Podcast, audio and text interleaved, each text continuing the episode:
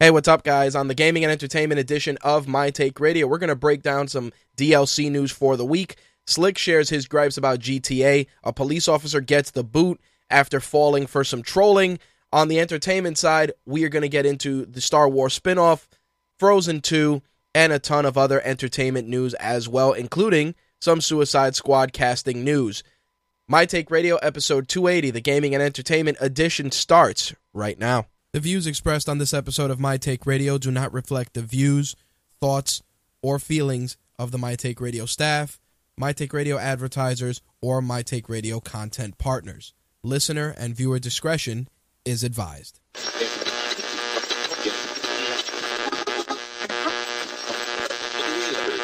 This coverage is live and uncensored, so if you have any small children present, you may want to have them leave the room.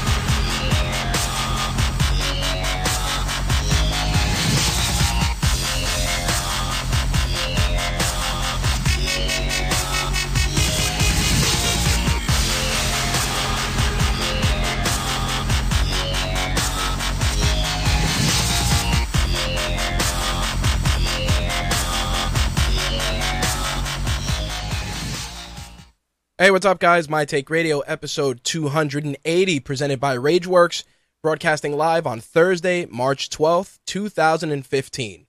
I'm your host, Rich, and our caller number is 347 324 3541. Again, that caller number is 347 324 3541. For those of you tuning in for the first time, My Take Radio is a variety show covering mixed martial arts, professional wrestling, gaming, and entertainment. MTR is definitely rated M for mature due to strong language, so as always, listener and viewer discretion is advised. All right, so for those of you that didn't check out uh, the MMA edition of the show, we made a couple of announcements that I do want to uh, repeat for this week. Uh, Dark Helmet is telling me that there is a purple box instead of any video. Interesting. Maybe switch to another player, Dark Helmet let me know how that goes. Anyway, as I was saying, uh, we made some announcements during last night's show, Wednesday night show, uh, depending on when you listen to this. And uh, first thing I want to get into is we are beta testing the forums, and we kind of have a service that we're going to use, but it's definitely slowing down the site. So we've been talking with the developers of this particular forum to see if it's something on our end or on theirs and we're working on it, trying to get some stuff squared away. And if all goes according to plan, I'm going to reach out to a couple of you guys to do some beta testing with us so that we can see if it's ready for public consumption. And on top of that, to make any improvements needed to give you guys the best forum experience possible. So, um, like I said, we are waiting to hear back from the devs, and we'll see what the deal is with that. The other thing I talked about yesterday, um, hmm, Slick just told me that all streams are purple. Weird. Let me send a communique to our friends at GFQ. Let's see what they say. Thank you guys for the heads up. Dark Helmet, Slick, much appreciated. Anyway, as I was saying, we did want to revisit the uh, the whole Patreon situation. We discussed that um, yesterday, and of course, we're going to share that with you guys for those that don't follow MMA or pro wrestling. Which doing the show twice a week, I'm starting to get more people uh, reaching out and actually being grateful that we're doing the show twice a week. That allows them to tune in for the segments that work for them. Again, for me personally, I I feel that doing it twice a week is uh, is great for our workflow. It's great for getting content out, and most importantly, which is why I'm mentioning this with regards to Patreon, a couple of you have reached out and asked what it would take to do my take radio um, five days a week, and you know, there's there's there's a lot of moving parts involved. Obviously, work, uh, scheduling, figuring out what topics to do, et cetera, et cetera, et cetera. They're all factors that are at play when it comes to getting uh, live shows every every week. You know, five days a week. So, with that said, I actually came across a, a podcast, and I don't promote podcasts too often.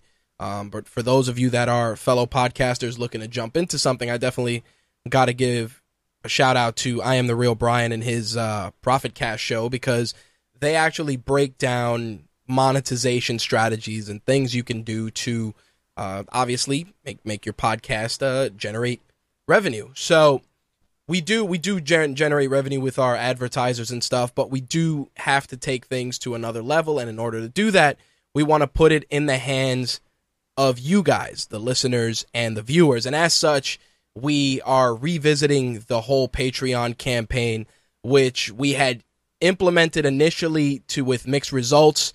Um, the only thing that came out of it, obviously, we got some support from uh, our good friend and longtime listener Javon Lewis, who supports the show in all forms. Definitely big thanks to him for his pa- patron contributions. But we're revisiting it and we want to do it a little differently. Meaning, usually we set up different tiers with Patreon, and those tiers were set up with um, one dollar an episode or five dollar an episode donations, and those tiers, once they were set up, would allow you guys to get different perks, different benefits. Uh, the one dollar tier, of course, got you um, an on-air mention, an on-air thank you. Uh, the five dollar tier got you a patron's credit on our video shows, and you know, it was off to a to a promising start, but I, you know, after listening to Profitcast and kind of exchanging some messages with uh, the real Brian, who hosts the show, I realized that the approach that we were using just wasn't the right approach. And with that, like I said, we're going to revisit Patreon and we're going to give you guys an opportunity to really have some direct involvement. And the way I'm going to do it is, yeah, there's going to be some reward tiers and we're going to set some of those up, but the bigger goal is to set milestones Meaning, um, if we, you know, if we raise, uh, for an example, if we raise two hundred dollars an episode, uh, we will, you know, do all of our content in HD, and patrons who get special bonus episodes exclusive to them. And you know, if we raise, I don't know, the, the hypothetical, you raise a thousand dollars an episode. Um, that's four episodes a month. It's four grand.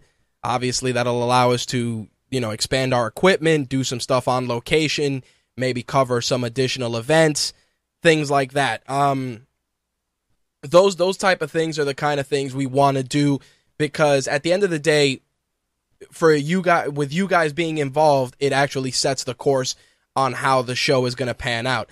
And um, like I said, we we went from one show a week to two shows a week by splitting the show and, you know, it'd be cool if we could do, you know, four days or five and just give each dedicated topic its own show. I mean, Rage Works and all the shows that we're doing under the Rageworks banner are just growing exponentially. Uh, between Black is the New Black, which is uh, has a new episode on its way this weekend. Of course, MTR, all our other ancillary shows that we do, the Buried Show, uh, VGN, which just joined us.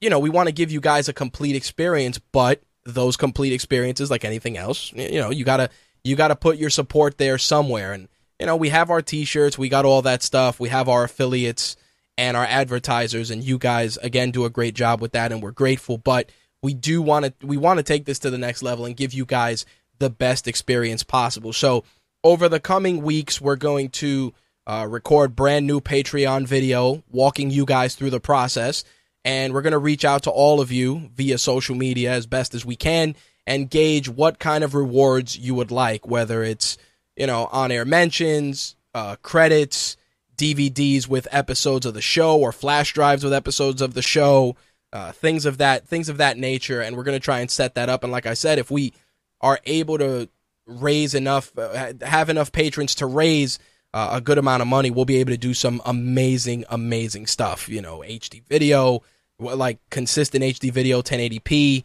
Uh, maybe we'll get a Roku app, get some stuff like that set up, and um, you know we'll be able to get that. We'll be able to get that up and running. Again, we're going to be doing this and rolling it out slowly over the next couple of weeks, And like I said, I'm going to be picking the the brain of uh, of some of our longtime listeners to see what kind of reward tiers would get their attention and um, you know what they would like to see for the show as a whole. So there you have it with regards to that. Those are the only real big housekeeping items I did want to discuss. Um, for this week's gaming segment, we're going to talk about a lot of stuff. We got uh, PlayStation's very, very impressive numbers, uh, the rollout of system updates. Slick wants to share his thoughts on Batman Arkham Knight's M rating. We we mentioned that on air last night. In addition to that, we're also going to get into a ton of entertainment news. I know a lot of you guys want to call in and um, share your thoughts as well. I've been getting communiques that uh, there's issues with the video, but if there are, rest assured that we are still recording video on this end, and the video for that will always be available on our two YouTube channels, uh, My Take Radio TV and official Rageworks. But you can always listen live via the Mixlr feed on mtrlive.com as well, or you can call the call in number 347 324 3541 and not press option one, and you can listen to the show that way as well. But the chat room is open and our audio feed is running smoothly, so we're still going to be able to do what we got to do with regards to that.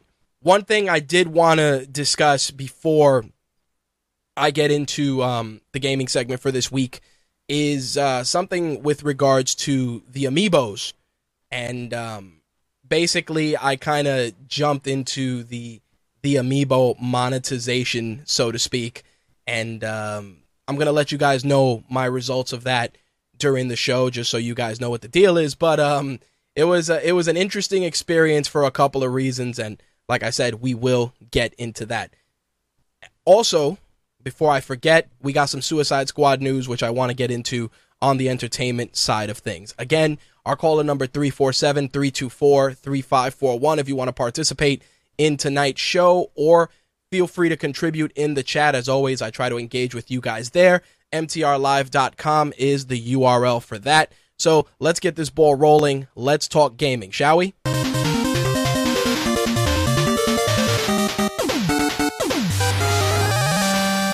All right, so last week we were talking about uh, special releases for Nintendo Amiibos. Uh, they were going to do a gold and a silver Mario, which were going to be exclusive to Walmart. Um, for all of you that were excited and looking forward to it, uh, in the words of Bad News Barrett, I'm afraid I've got some bad news because there have been uh, a lot of different news sites reporting that those amiibos will be delayed. Not only that, but the usage, well, the purchasing of them will be limited to one per customer on a first come, first serve basis, which leads me to what I mentioned before the segment started that, um, that I went and I, I was shopping for a special edition Starscream in Toys R Us this past weekend, which was marked down. And after much buyer's remorse, I opted to not buy it. Um, Slick uh, just sent me a GameSpot article that says that they're not delayed. I don't know. There's a there was a sign in Walmart today that they were delayed until the first week of April, but I'm assuming that may be due to location. Slick, thank you for the link. Um, as I said, I was going to go in there and buy a special Starscream that that came out. Uh, it was the Year of the Horse Starscream. They had marked it down, and while I was there and walking through the store, buyer's remorse uh, kind of sunk in, and I decided not to um not to pick it up. So I didn't pick it up. Instead, I walked into the gaming section just to see what they had, and um, a guy was unpacking some amiibo figures. And you know, I, I looked at some of the ones that were there, and as he was taking them out, I noticed that Mega Man was in there, and there was only one per case.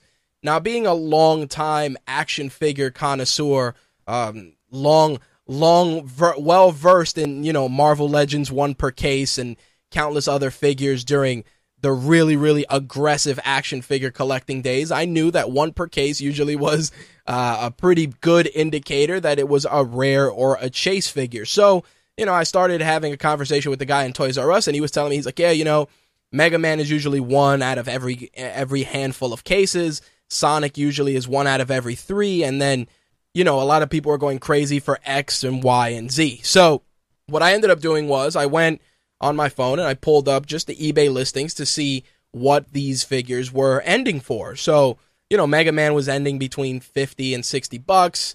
Sonic was ending between 30 and 50. Uh, Toon Link was up there, and so was Sheik from uh, Legend of Zelda, from Link.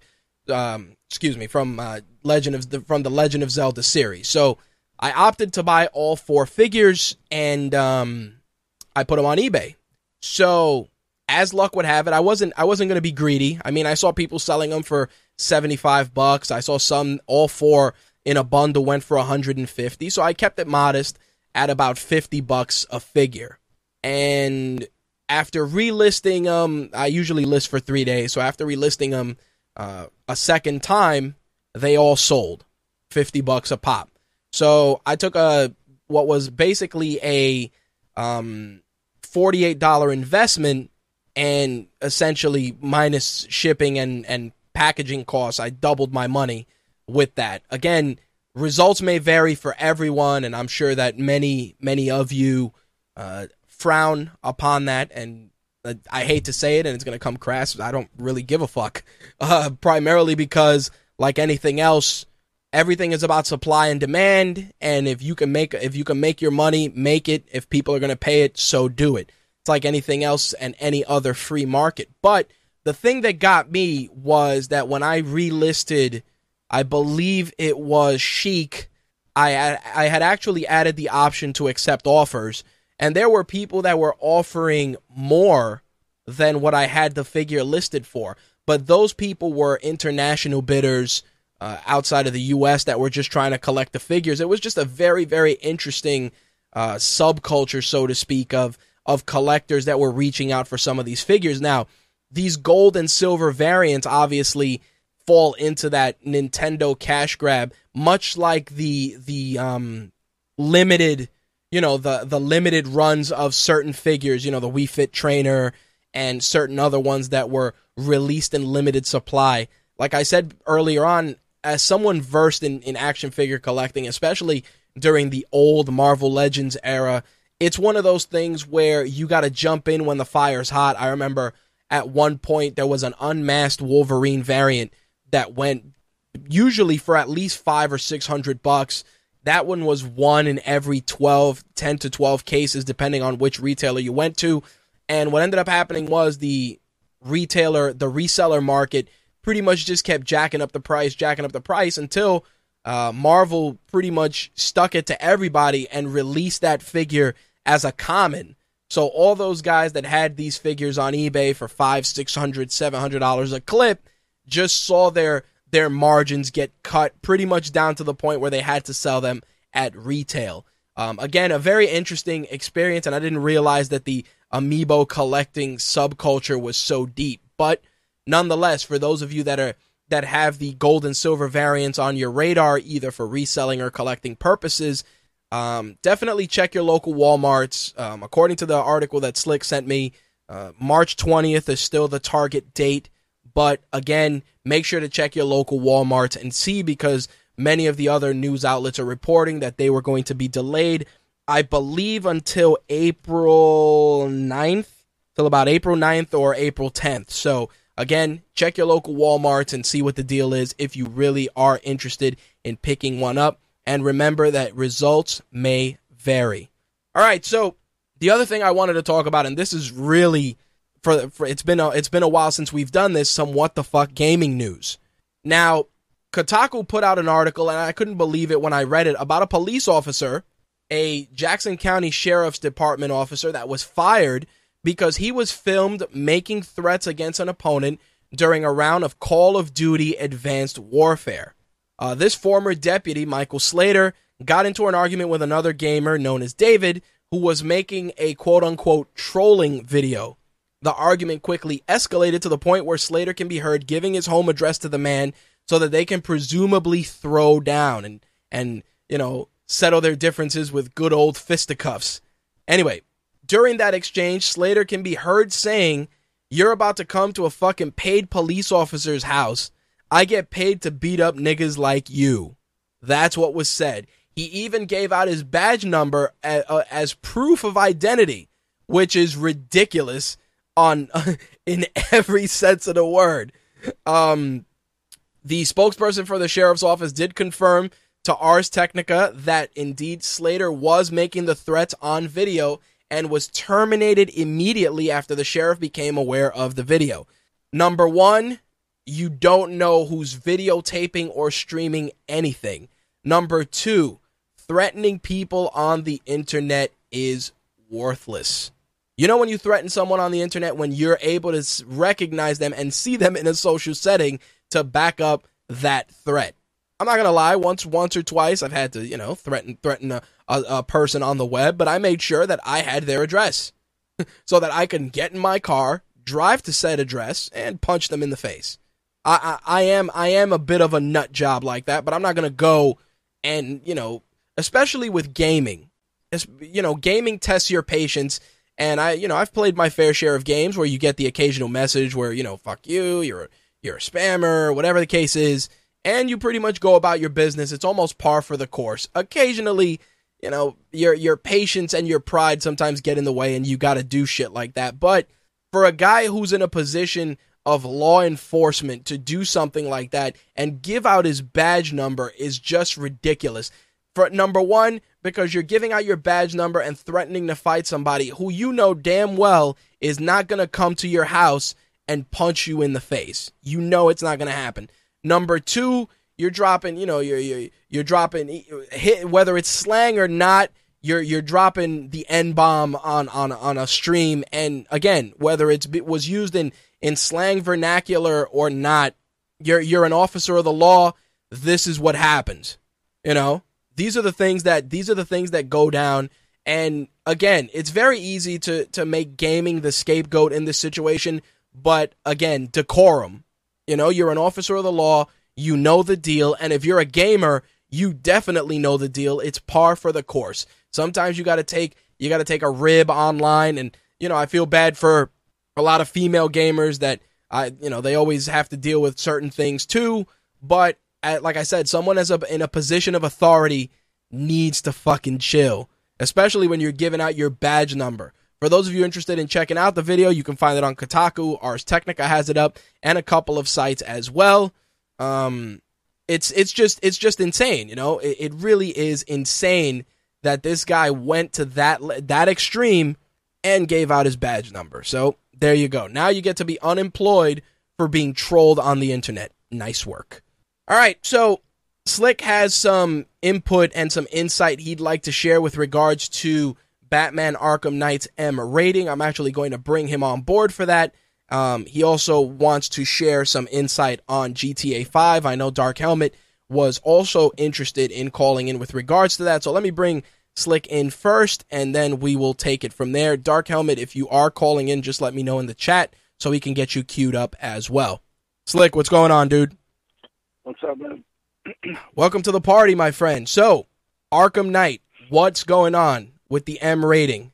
I don't know. I, I really think that the ESRB is, is like really feeling themselves right now because Rocksteady they they've gone on record to say that in making excuse me Arkham Knight, you know, aside from telling a new a new story, they didn't do anything different from what they've done with Arkham Asylum and Arkham City. So they basically were expecting a teen rating, and the M rating. I'm based upon them saying that, I'm I'm not thinking it's going to have any excessive violence above and beyond what we've seen in previous Batman games, because I mean, what we have seen is proper for what goes on in the Batman series. Okay. I'm thinking that it, it, it has to do with language. Yes. Because, you know, a lot of people, and we talked about this back when Arkham City came out. Right. A lot of people complained about the overuse of the word bitch in Arkham City, which my response to that is, let me see. You have basically Arkham City was a giant prison. So everybody other than Batman and Catwoman that you saw in there was essentially a prisoner. That's correct. You have a chick walking around in freaking bondage gear with, you know, a body to die for, basically. They, they, they want to do one of two things rape her or rape her and she's kicking the shit out of them. What do you think they're going to call her? I un- I understand, and I and I want to kind of dig into that a little bit. Basically, the ESRB is doing doing their job, but to a degree, they're doing their job a little too well. But in the interest in the interest of being uh, fair across the board, you also have to take into consideration that Batman is a character that's universally recognized by both young and old gamers.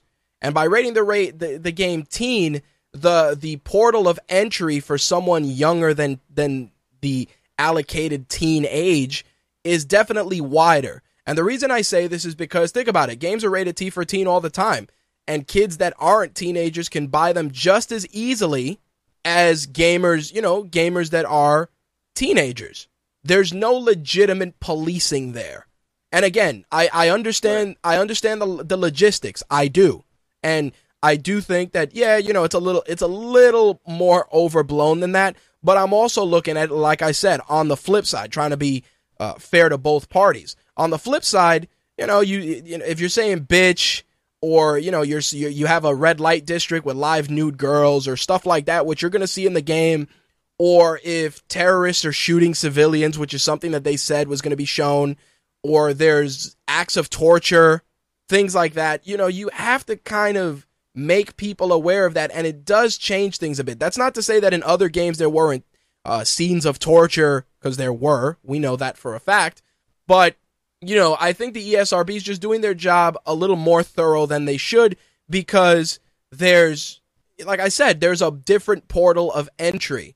You know, game companies, well, let me rephrase, uh, gaming retailers, both big box and mom and pop and even middle of the road retailers, aren't really as aggressive in checking a T rated game.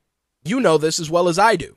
But M rated games because they're not required to. Exactly. M rated games raise that red flag and actually make the retailer want to work because at that point, the retailer's not going to get in trouble. It's essentially what happens with the line between PG 13 and R. Same deal. Because how many PG 13 movies are there out there where the kids are younger than 13 and are there without, you know, their parents? Happens all the time. How many R-rated movies are there where the parents buy the tickets and let their kids go in to watch the movie and and that and go about their business? The problem is that we are forced to police and I've talked about this before, poor life decisions. That's what it is. That's We're- what it, Go ahead. I was saying what it really boils down to again is something that we mentioned multiple times on the show is what I like to call the pussification of America. Absolutely. What used to be what used to be par for the course is suddenly taboo again. It's like Right. we, we spoke about this last night with with um WWE. Right. Stone Cold used to come out every night and freaking flip off everybody. Correct. Now you can't do that. Right. Suddenly you can't do that anymore. And what I'm I'm thinking that's why I said I don't think the game's going to be especially violent or anything. It's No. probably going to boil down to the language again. It's what used to be a teen rating for Arkham City is now garnering an M rating just because, especially you know, gaming gets a bad rap and they they do whatever they can to quote unquote punish you know gaming in that sense, but what they ultimately want to accomplish is going to backfire because, as we've seen with Grand Theft Auto and many other games, you give a game an M rating, and anybody in the chat who's played online with Grand Theft Auto will see, you seem to get more children. Right. That M rating, this is this is the gag, dude. The M rating is a target that screams buy this game. That's all it is. It is a it is a bona fide target to buy this game. And I'll be honest, even even going into a medium like television, the the the, acceptance of certain words on TV, uh, certain things are more accepted now to a degree, and they fall in lines on you know in, in the in the PG thirteen category or you know TV fourteen, depending on what you're watching, versus you know TVMA, TV seventeen, whatever the case may be. Think about it. Remember, uh, and and you you may remember this. Remember when NYPD Blue showed an ass on TV for the first time? It was the the talk of the town for like a month. Thank you. And and remember, once that happened, you know, talking about ass or showing an ass on TV or even reserve, even you know, referring to um, you know, body parts and things like that started becoming more commonplace. I mean, you watch an episode of Law and Order, you know, uh, uh, Special Victims Unit or whatever the case may be, or uh, you know, uh, something like that. There's more of that going on. It's all about pushing that envelope. With gaming, it's a little different because one game they may say shit one time and it may get a T, but if shit is said four times, it may get, you know, an MA. Or, uh, you know, if you're to rate, if you're to rate a game, here's a good example. Look at Call of Duty. You're shooting terrorists, shooting them in the head, in the, in the body parts. And, and, and you know, the games have a, a pretty, pretty decent rating, but they're still selling. They still depict explicit forms of violence. Again, this is just a matter of of you're taking a game that's recognized across the board with a character that pretty much touches demographics both young and old, and you're trying to cover your ass. That's all it is. And yes, it, it, it is a little, it again, it is a little bit of a pussy move. It, it does fall in line with that, but you know what? I'd rather they be thorough, and I'd rather go through the hassle of just showing my ID once than some 12 year old kid getting their hands on it and their parents walking in and seeing some guy get tortured on an operating table and then complaining, uh, you know, on a mommy blog. I'd rather take the sacrifice. You know what I'm saying? See, I, I'm not. I'm not disagreeing with you there. The only problem is the flip side of that is that you don't have a 12 year old getting their hands on it, and mom and dad walk in surprised to, to see some, you know, basically a game showing torture porn the problem is mom and dad buy that game for the kid. Of course, and that's just about that's just about lack of education on the parent. But you know what? There's a couple of guys in the chat that are parents. Hell, I'm I'm a, I'm an insta dad myself, and our generation is well versed in this shit. So when when the, when our generation has kids, they're they're gonna know what the deal is. But the generation before us, you think they they give a shit? You think they they they look at that ESRB poster that is essentially the size of this notepad that they put in a GameStop? Think about it. Think about the ESRB poster you see at a local gaming retailer and how it looks. It's not prevalent. It's not really big. Hell, even when you go to the movies, you have to look and it's usually under the marquee and it's small to get a full understanding of what the rating system is. The rating system is not put out there front and center for parents. It's not something that they're forced to recognize. The only time that they're going to recognize it is when they get to the register and they get asked, Hey, is this game for you? Oh, yeah, I'm buying it for my son. All right. And you let them know. And I've seen a couple of retailers, I'm not going to lie, I've seen a couple of retailers and even a couple of GameStops, as much as I give them shit, where the parent is buying the game and, and a good employee will say, hey, you know, this game might be a little rough for, you know, your son or daughter with the person there. And the parent will be like, why? Well, you know, X, Y, and Z. And they still go through with the purchase anyway. And at that point, do you just got to throw your hands up and say, well, I warned them. Yeah. And in that case, the, the, the retailers are doing it. I'm not blaming the retailers. No, no, no. I, I got you. Like you said, it's like Call of Duty made a billion dollars. Yep. To make a billion dollars, a bunch of those people are, are underage. And you know it. it. It really boils down to what I always come back to saying is that reading is fundamental, and people in general don't fucking read. Right. I mean, I can't go into details, obviously, because I can't talk about my daytime job here, but it's like I get calls all the time where people say, Why did this happen? Right. And I'm like, do you have your bill with you? Yep. It's right there. Well, I'm gonna give I'm gonna give an example. When when I when I started in college, we had to take an intro to communications course, and it was just an introduction to college and and the college life, etc. And the professor said, "I'm gonna give you guys a test," and he said, "Read the test all the way through." And we all took the test. He walked around the room, and like three people didn't fail it. I fail. I failed it immediately and he goes, You want to know why all of you guys failed? And he goes, Let's read through them together. Question one What is today's date? Write the date. Question two What's your name? Question three What time is it? Question four make sure you stop at question three. That was question four. Question four was, did you stop at question three? And that's what happened. And all of us, we did the entire test and we're all feeling ourselves. And everybody's like, yeah, you know, this was, this was an easy test. He goes, really? And, and he, we read through it and everybody failed because we just went through the motions instead of stopping to absorb the information. This is the same thing with the rating system. It's the same thing. And like I said, even the rating system is selective. I mean, there's movies that get rated R that originally are that were originally going to get an NC-17 rating, but they end up cutting one nude scene out to get that rating. Sometimes it takes one nude scene that shows, you know, too much boob or too much lower lower genitalia and they got to cut it out or edit it a certain way and then before you know it boom, R rating. It is subjective. They may do another Batman game 2 years from now that may be rated T again. You never know. I mean, I'm just glad they don't they didn't go back and try to to edit the game to get the T rating. No, because at that point they're like the game is done. It is what it is. But like I said, that M rating, dude, is a bullseye. It is a bona fide. Please buy me. You know what the what the M rating is? And rated M for many copies will be sold. In gaming, it's like it, it's kind of a gold mine. Cause Yep. Then the, the kids that aren't supposed to play it want to play it even more. Yep, the most taboo like, things. I, I I laughed at the parents that suddenly were complaining when Grand Theft Auto Five originally came out. And they're like, "Oh my God, there's a scene with someone having anal sex." I'm like, "Yep."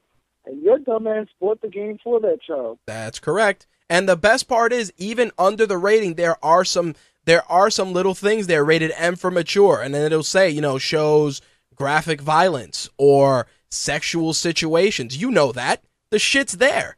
The vi- the, the stuff is there. And again, lack of reading. Or they only see the M and they're like, ah, it's probably just people getting shot. No, not necessarily. Dude, this is the back of Grand Theft Auto 5. I'm looking at it. Mature, 17 plus, and it's a list. Do- Intense violence, Do, do yeah, blood thank and you. gore, nudity, mm-hmm. mature humor, strong language, strong sexual content, Thank you. and use of drugs and alcohol. There you go. That alone, that alone validates that rating. And you see how you just read that list? What did it take you? Maybe maybe a minute, maybe less to read that and realize, "Holy shit, this game got a lot going on." This Look- is not for my five-year-old. Thank you. This isn't for my 9-year-old or my 12-year-old. And again, that's all about raising kids. I remember I watched a movie, one of the first horror movies I saw. I don't even remember the name of it. All I remember was that there was a, a lady who had a who had a slice on her abdomen and a giant scarab was crawling out of it, and she was naked. Oh, you remember that she was naked. Uh, of course, I remember that. Hello, but what I'm what I'm saying is that you know, as I got old, as, as I got older and, and more stuff was on TV, you know, again, my mother be like, "Listen, you know, I, I'm hearing a lot of cursing on what you're watching. If I hear one word out of your mouth, you're going to school with your jaw wired shut." Wasn't even a game, dude. Old school Puerto Rican ass whoopings. I was a badass little kid when I was younger.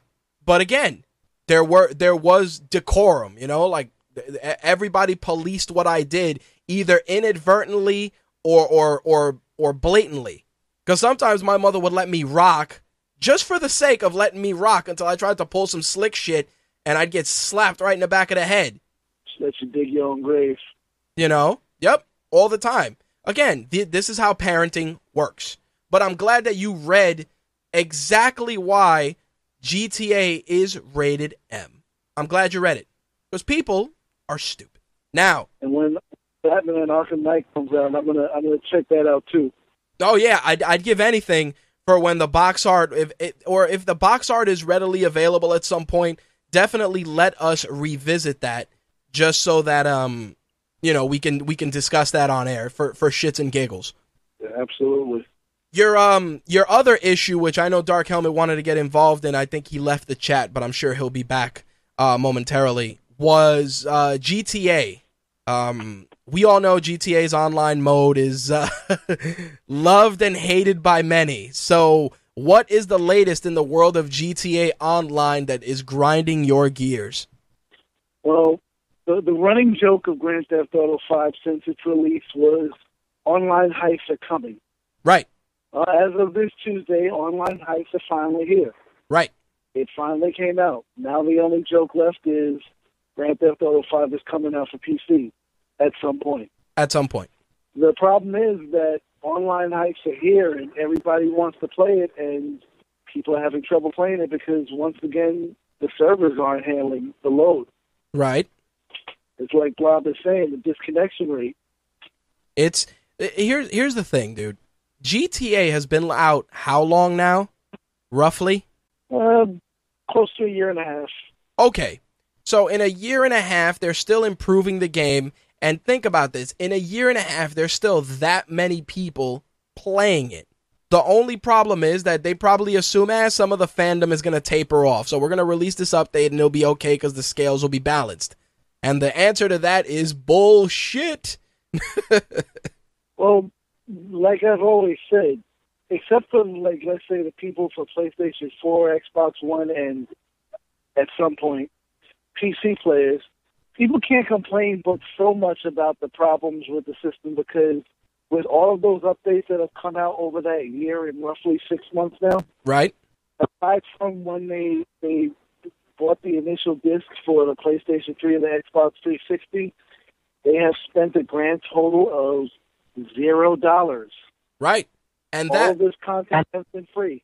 Well, that's that's the other thing too. It's like when it's paid, we have a right to complain. When it's free, yes, we can complain. And again, we can complain about everything and anything, but when things are free, you have again, you have to take the good with the bad. It's like um a good example. Uh YouTube. YouTube is a service that will gladly let us upload every video we feel like uploading, including videos of cats dancing and people nearly getting eaten by fish and people fighting in a supermarket. Every video possible makes its way up there. But the minute you decide, hey, I'm going to use three minutes of a song, and YouTube pulls your video and they cite copyright, and you go, yeah, but it's not like I'm making money off of it. Again, you are using someone's service. They have rules, whatever those rules may be. Just because the shit is free doesn't mean that you, there aren't rules for that. There are absolutely a ton of rules. And that's what happens. Even if you're paying for it, Even if you're paying even for if it. you're paying for it, you couldn't complain because usually when you got to pay for something, there's that little thing called terms of service that you agree to, but no one ever reads. Yep. And when you click that, it doesn't matter if you read it or not. You agreed to it. And with GTA, you're getting all these updates, and people are exploiting them, which you've you've gone to great lengths to to to educate our listeners on.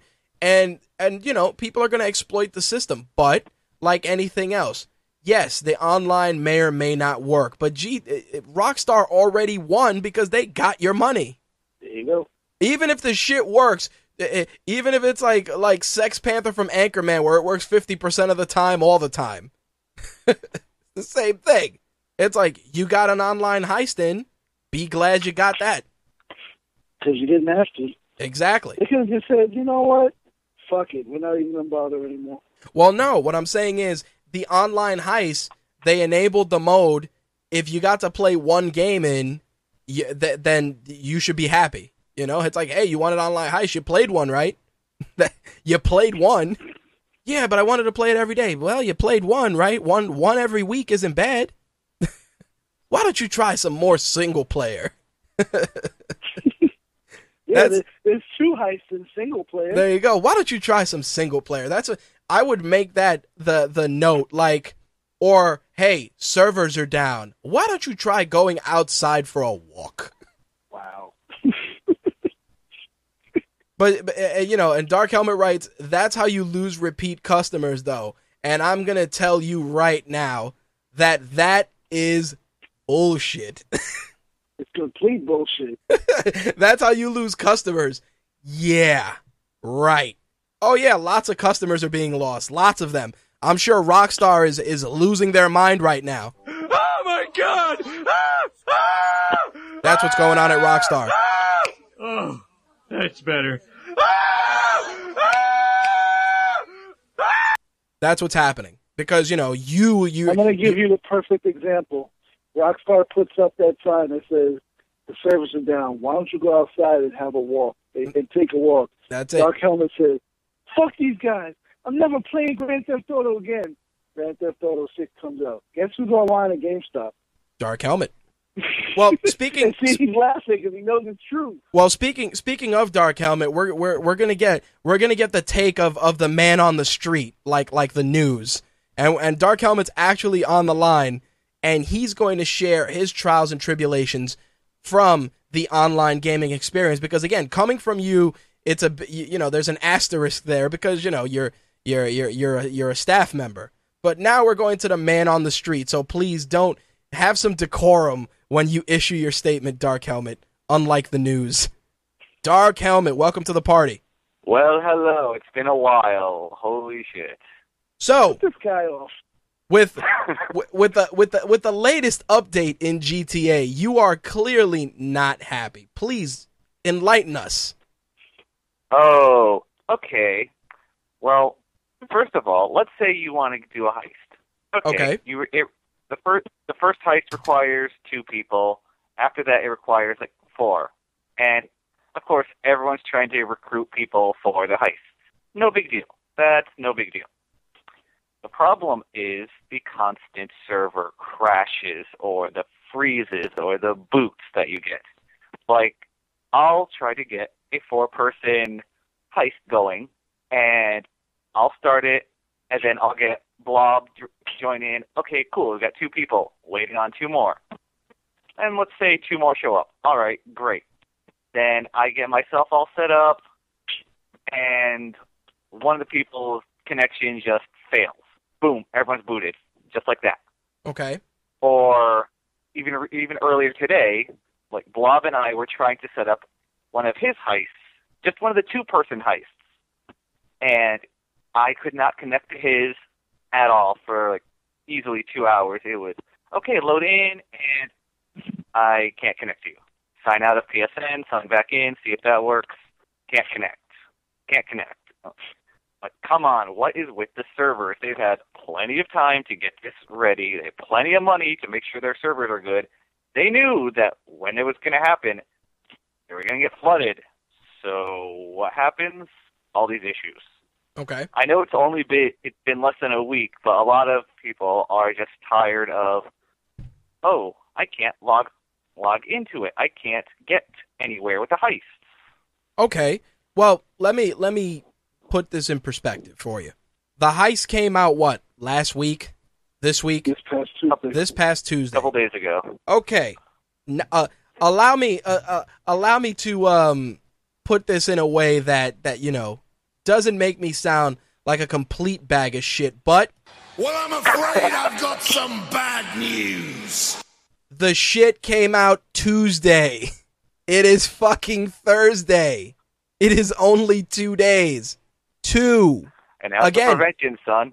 uh, again, I'm not, I'm not, I'm not, I'm not trying to make it sound like you're being uh, entitled, but the shit came out Tuesday, and yes, I understand that there's updates and yada yada yada, et cetera, et cetera, et cetera. Let get back to me by the end of next month and let me know if the shit is still broken. Because you're telling Oh, me you're telling me shit is broken and the shit's been out two days, two, and the shit is free. Hey. if you've got time to prepare for it, there's no reason to screw it up on day one. Do you fucking think that Rockstar was prepared for anything? Do you think they fucking prepared? They said, "Hey, are the servers working?" And it's just a fucking chimp pressing a button. Yep, servers are good. You ever seen that commercial where they where they show the the computer talking about credit scores, and it's just two computers in an Legit. empty room? That's what's happening. It is an empty room with two fucking computers. Oh, somebody wants to get into online heist. Are you in the mood? No. Server connection failed. Go the fuck Sounds outside. about right. You know, and, and again, Here's a situation where you can really bitch and piss and moan. Drive Club. oh yeah, well, a Drive game Club. that costs fifty nine ninety nine.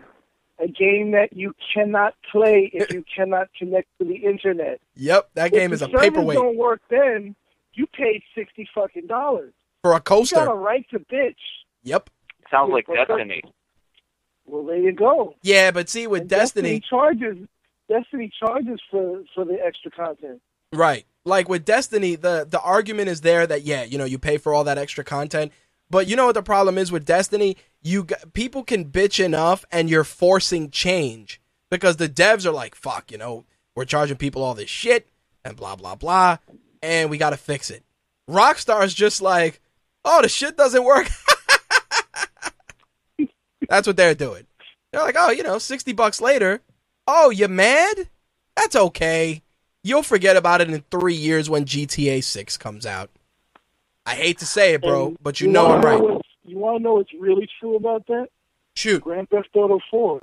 Because Grand Theft Auto 4 had an online mode too. Yep. It was pretty fucking terrible. Yep. It was nowhere near as fun as the one in, in Grand Theft Auto 5. You, you hear Dark Helmet, he's like, it did? Yes, it did. It I never played online it, so I don't know. It still has, well, I don't know if, if the server is still, but it still has an online mode. And by comparison to the one in 5, it sucked. Yep. And guess what? How much money did Grand Theft Auto 5 make before the PS4 and Xbox One release? Exactly. A lot.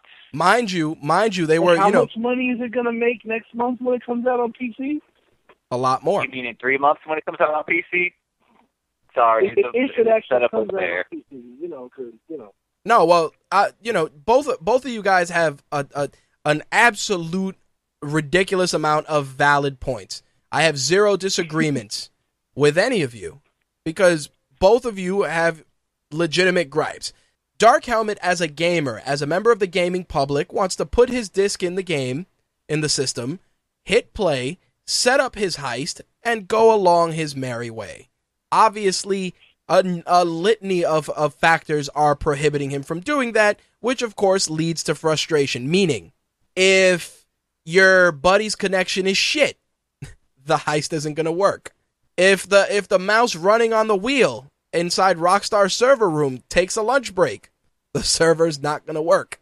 If you decide to play the I'm game while somebody's streaming one of the Netflix, problems is that his his buddy's connection is shit. well, not saying any names. Well, but think about it. If if you, if you decide to play the game and somebody decides, "Hey, I'm going to watch Netflix downstairs," your connection's not going to work. There are a litany of factors at play that essentially all lead. It's like choose your own adventure. Hey, you flushed the toilet downstairs. Up, your connection's not going to work. Oh, somebody rang the doorbell. Up, your connection dropped out. Hey, you're too close to a cell phone or a cordless phone. Up, fuck, your connection dropped out again. Again, again, you know, there, there's all these factors, there's all these different things that may or may not affect your experience. And again, you as John Q. Public are totally entitled to be annoyed by it because all you want to do is play the shit. And again, your gripe, totally valid. But does it need to be valid two days after the update came out?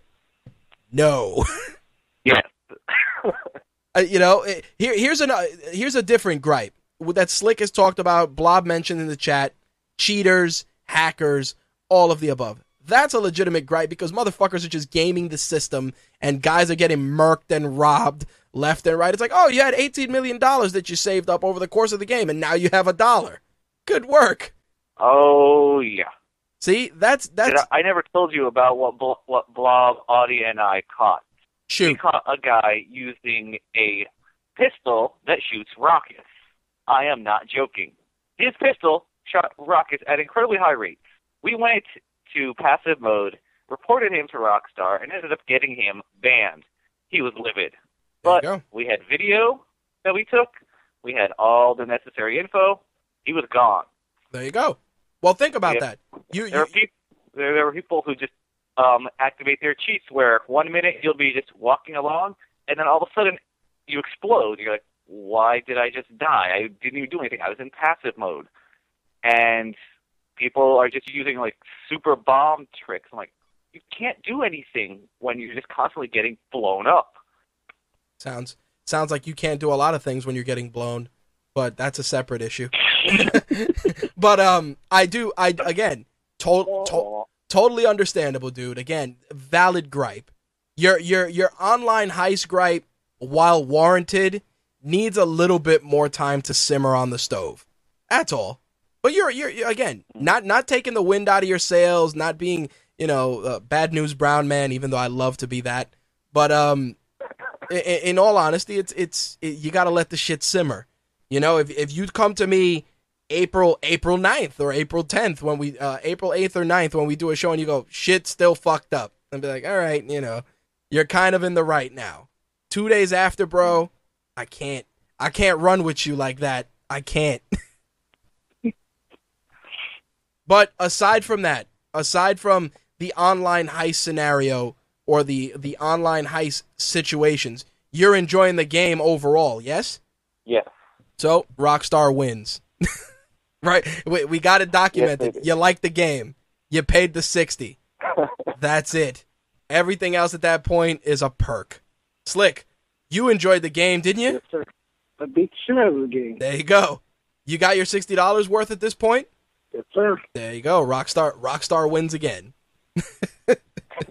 That's just the way the shit works. Again, I'm not I'm not saying this, and I, I don't want people to li- that are listening to the show thinking that I'm doing this because I want to you know take the wind out of a guy like Dark Helmets, uh, take the wind out of his sails because that's not my intention. But uh, as always, I try to uh, appreciate things from both sides.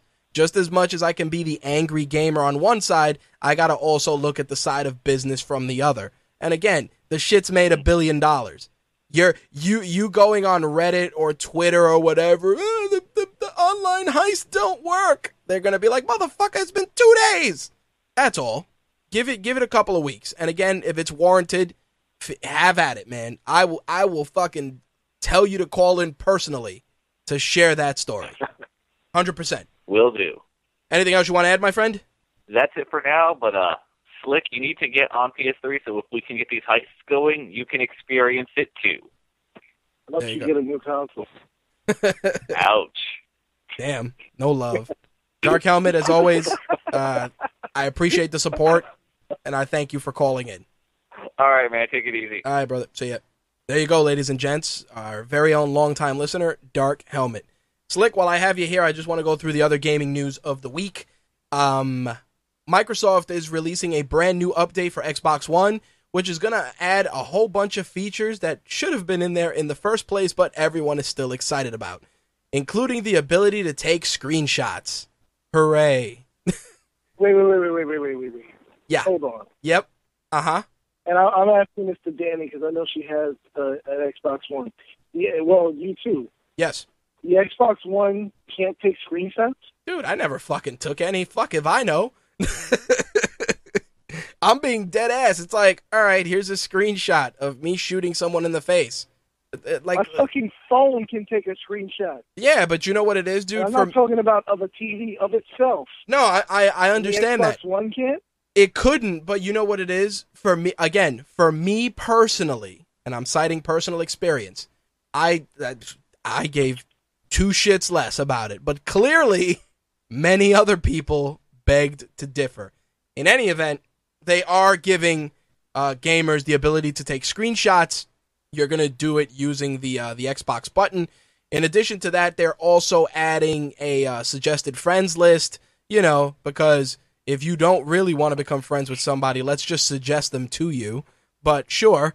Um, Party Chat also got two new icons letting users know if the party members are using the Kinect as a mic or if they're using a mic plugged into a controller. Um, of course, they also, in the last system update, you got the ability to set your own backgrounds. And they're also, um, with this update, they're allowing you to set the level of transparency for background images. In addition to that, Microsoft, of course, is going to give you control, o- more control over your privacy by allowing them to turn off the setting that allows anonymous data collection. Thoughts? I'm thinking my head to it, it- this. This is part of why I don't own an Xbox One right now. And I mean, the main thing is just there are no games that I want. But it's like they they they originally sold the console as this fantastic entertainment system, and I'm not I'm not down it. It is a fantastic entertainment system. Yes, sir. But when I hear Xbox, I don't care about fucking football and watching cable and shit. When I hear Xbox, I want to play some games. Right. And as far as my personal preference, right now it doesn't do that, and that's why I don't own one. Okay, but I'll I'll I'll I'll look at it from this perspective. And again, this is this is just me. When it boils down to just playing games, do we need screenshots? Do we need the ability to stream? Do we need party chat? You know what I mean? Like not to say again, not to say that you're anywhere near remotely wrong. But again, it's like anything else. There's a lot of shit that go that we have to deal with in life that we don't need. I don't need a phone that'll show me cat videos. I need a phone that can dial for the fucking cops. you know, and and and and can get a call. Do do I need a phone with a 13 megapixel camera that can show me the veins in a butterfly's wings? No.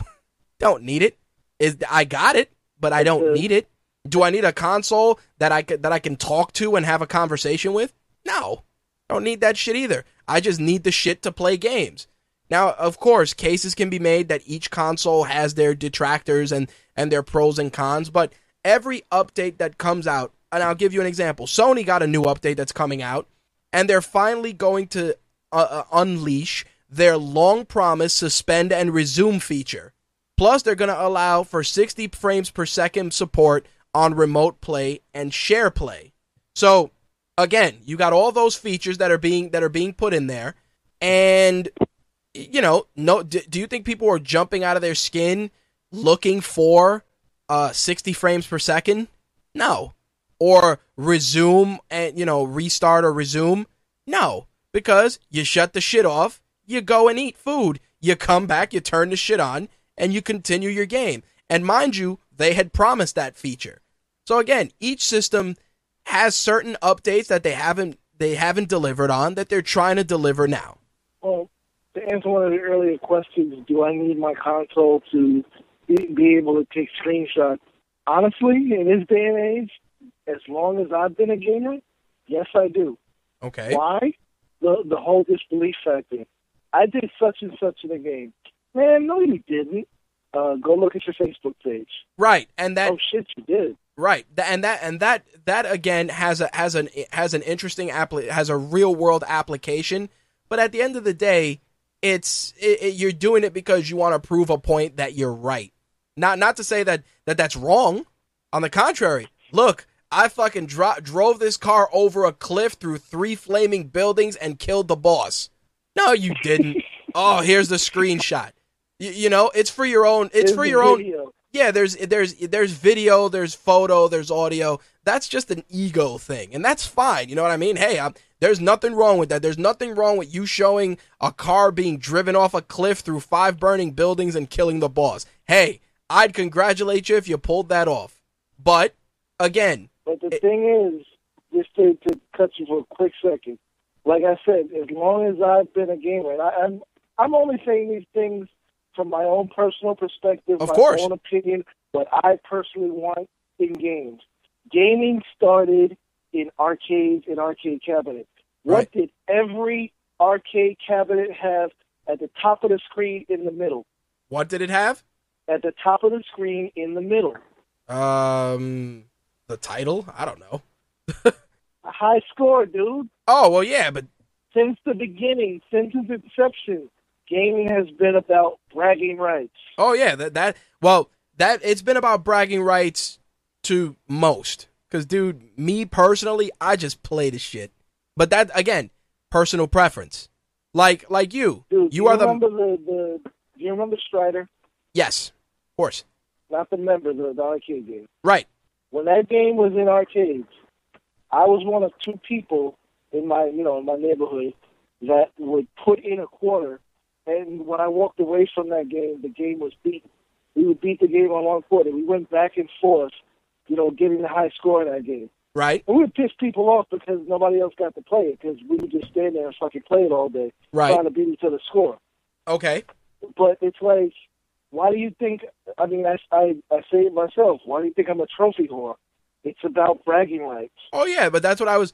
That's what I was gonna say. You know, you you have you know a, a healthy a, a healthy amount of platinum trophies, and that just shows your your your dedication to completing the game. Plus your your your your inner your inner desire to say, "Yo, peep this platinum trophy," and that's great. And dude, I commend you for it. Me, play the shit, beat the shit, move on. Again, that's not taking anything away from you. On the contrary, I wish I had that level of attention to want to to dedicate to a game, but I don't. And I make I make no qualms about it. I how many how many times you're like, "Yo, did you did you get this trophy?" Nope. What'd you do with the game? Sold it. you know, that's that. I beat the game. As I saw credits and an ending. Unless there was a special ending I wanted to get or some extra shit, beat it, send it on its merry way. Let someone else enjoy it. And that's it. And that's what I mean. Like like in the old days, there were no trophies. There were credits. Don't get me wrong, high score was nice, but when you beat Mario or you or you beat Super Mario Brothers 2 and you realize that Mario dreamed the whole thing, you're like, "What the fuck did I just play?" Yeah, the high score was cool, but the end the end result that mattered was the ending. You get what I'm saying? Yeah, I understand exactly what you're saying. And that's again, but that's for me. Was, but the thing is, and that that goes back to what I'm saying. Before you could actually take a screenshot, unless you had a fucking camera handy, Yep. there was always that dickhead that said, "You ain't beat Super Mario Brothers too." Of course. You That- could describe the whole ending. Like, somebody else showed you that. Yep. Oh, absolutely.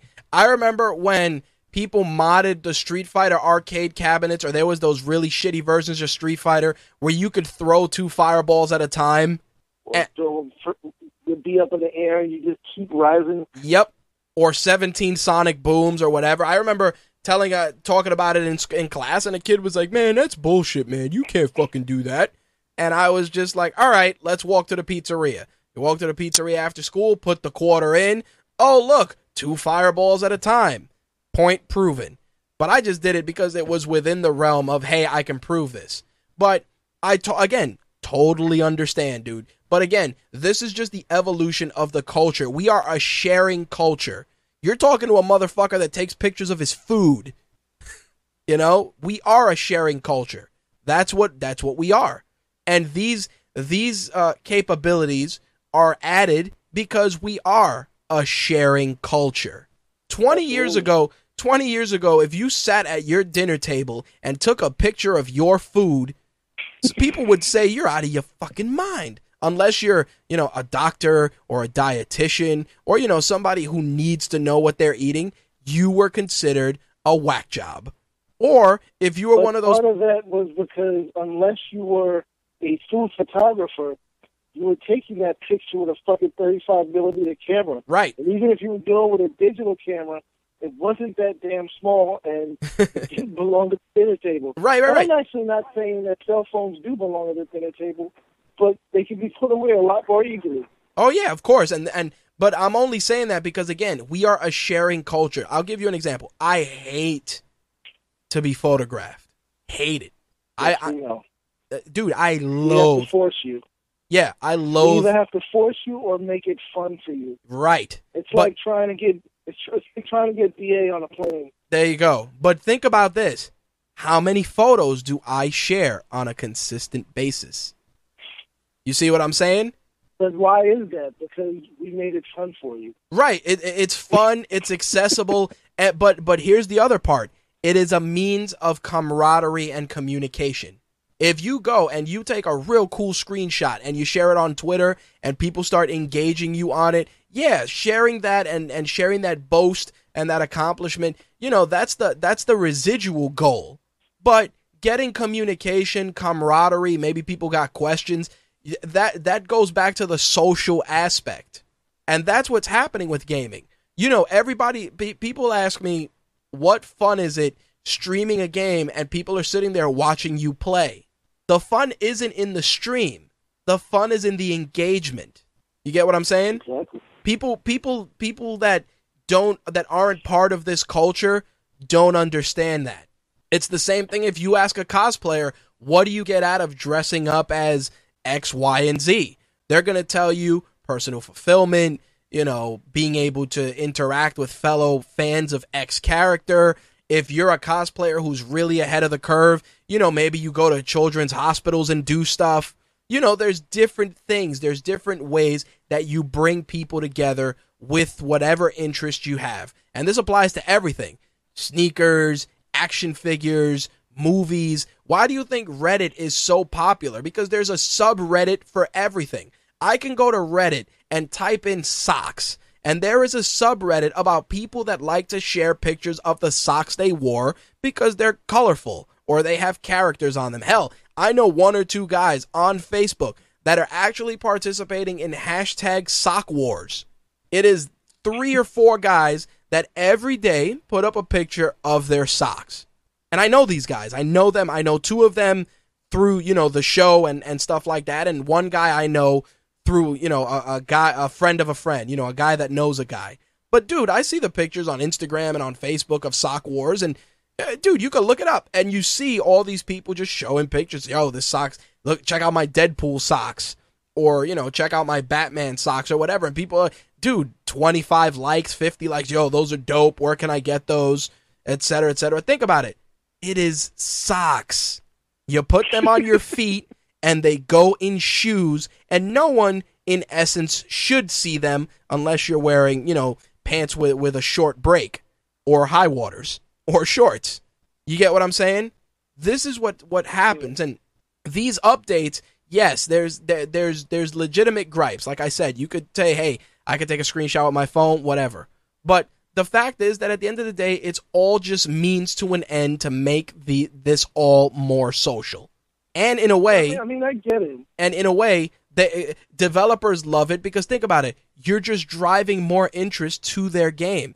There's a couple of, of companies that love streamers because those streamers have gotten more eyes on their product than any advertising campaign that they paid for did.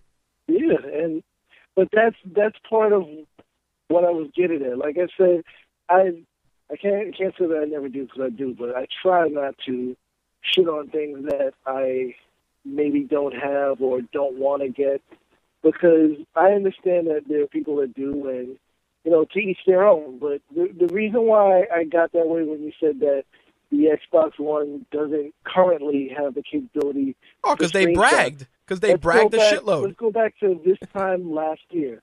Around March last year, right? Infamous Second Son came out. Yep. It wasn't available right when the game came out, but shortly after, they implemented a a um a photo mode in the game, Right. and people could. I mean, because the share button obviously was already there because it was there from you know when From the jump. system came out, but people were able to. It, they didn't even need the share button. They just would pause the game. Whatever was happening right there, they could manipulate that one screen Right. in umpteen numbers of ways with just this update that they put on the game. Right. And this this has nothing really even to do with PlayStation, even though this is PlayStation exclusive, obviously. But this had to, had to do with Sucker Punch putting that feature in the game. They basically gave you an update that said, "Advertise for us, please." Right. No, and, and, and, and you're you're right, dude. Listen, I'm not I'm not putting it out there in the sense that I'm that I'm challenging you on your viewpoint. On the contrary, uh, you know, I I I I'm I, I'm bringing this out and I'm and I'm creating the dialogue because there's many people. Again, it's all about being social. There's probably other people that feel just like you do. And they're like, yo, what the fuck? You know, Microsoft puts out the system, they talk all this shit, and the most rudimentary feature took fucking two years to be added. You know what I mean? And and it's true. It, uh, if you look at it from that perspective, it is 100% true that you're like, listen, this company talks all this shit. They're leaders, they're innovators, they're ahead of the curve, and the most and the most fundamental feature took two years to execute. Of course, dude, you could say that, and and that's what I again. I do a lot of this stuff for for those that that you know just aren't familiar because I want to broach the deeper side. It's easy for any of us to turn on, uh, you know, pick up a phone or turn on a microphone and go, "This sucks." But I we try to get into why we think it sucks, and it's true. You're eh, I, eh, eh, I- in regards to that, it's true. It's like, yo, it took y'all two years to figure that shit out. You guys are known for computer shit. Sony isn't, you know. They sure as hell aren't. you know but but again that's that's the that's the logistics again i'm trying to look at you know you look at it from a from an everyman perspective do you know how many people I know that have iPhones and they go, How do people take those screenshots of their home screen? And I got to be like, Home and power? Really? That's it? No app? No. you know? And, and and I have to realize not everybody's looking for shit like that, but then one day, hey, I need that. How do I get it to work? And you know what I do when that happens? What happened? There's this thing called Google. No, there is, but you know what happened. But you got to remember, sometimes this is conversation. Like some people look at my at, at, at, me, and I, you know, I use the Note Four, and they're like, "How did you do that so fast?" And I'll just be like, "I pulled out the pen and I drew on it and I shared it." Oh, yeah, but well, that's specifically because it's the Note Four, right? But Another but Android phone might not be able to do that. exactly. But And you got to talk. Even when you tell me how to do something, I might not get it completely, and I still have to Google it. Right, but but you know what it is? It's again the whole social aspect. You see what I'm saying? Like it becomes a question of wow, you got this device, you spent eight hundred dollars on it, and the only thing you do is talk and text on it. At that point, just buy a flip phone. You get what I mean? Like like it, there there's oh it's always about form and function for everyone. It's like it's like and and this is going a little a little off the rail a bit. You know, it's like the announcement of the Apple Watch hey, it reads all your vitals, it does this, it does that, it does this other thing. You can call Uber with it. And and and you know, even even me, I'm like, really? You can call Uber from your watch? Who the fuck would do that? And then I thought about it and I said maybe someone who, you know, just is able it doesn't have access to their hands at the moment. You know? or or or or someone that's that's jogging or running or trying to do something and and they want to feel cool and and talk to their watch. Whatever the case may be it's a feature and it's there. Is everyone going to use it? Nope. But somebody figured hey it'd be cool if you could call a cab with your watch. All right no problem. And that's what i mean. There's a lot of shit we don't need we don't need watches that give us navigation or text messages or alerts but they're out there Hell, I'm I use a Moto 360. Love it to death. You know what I like to do? Share all the cool watch faces. Why? Because you can't do that shit with a regular watch.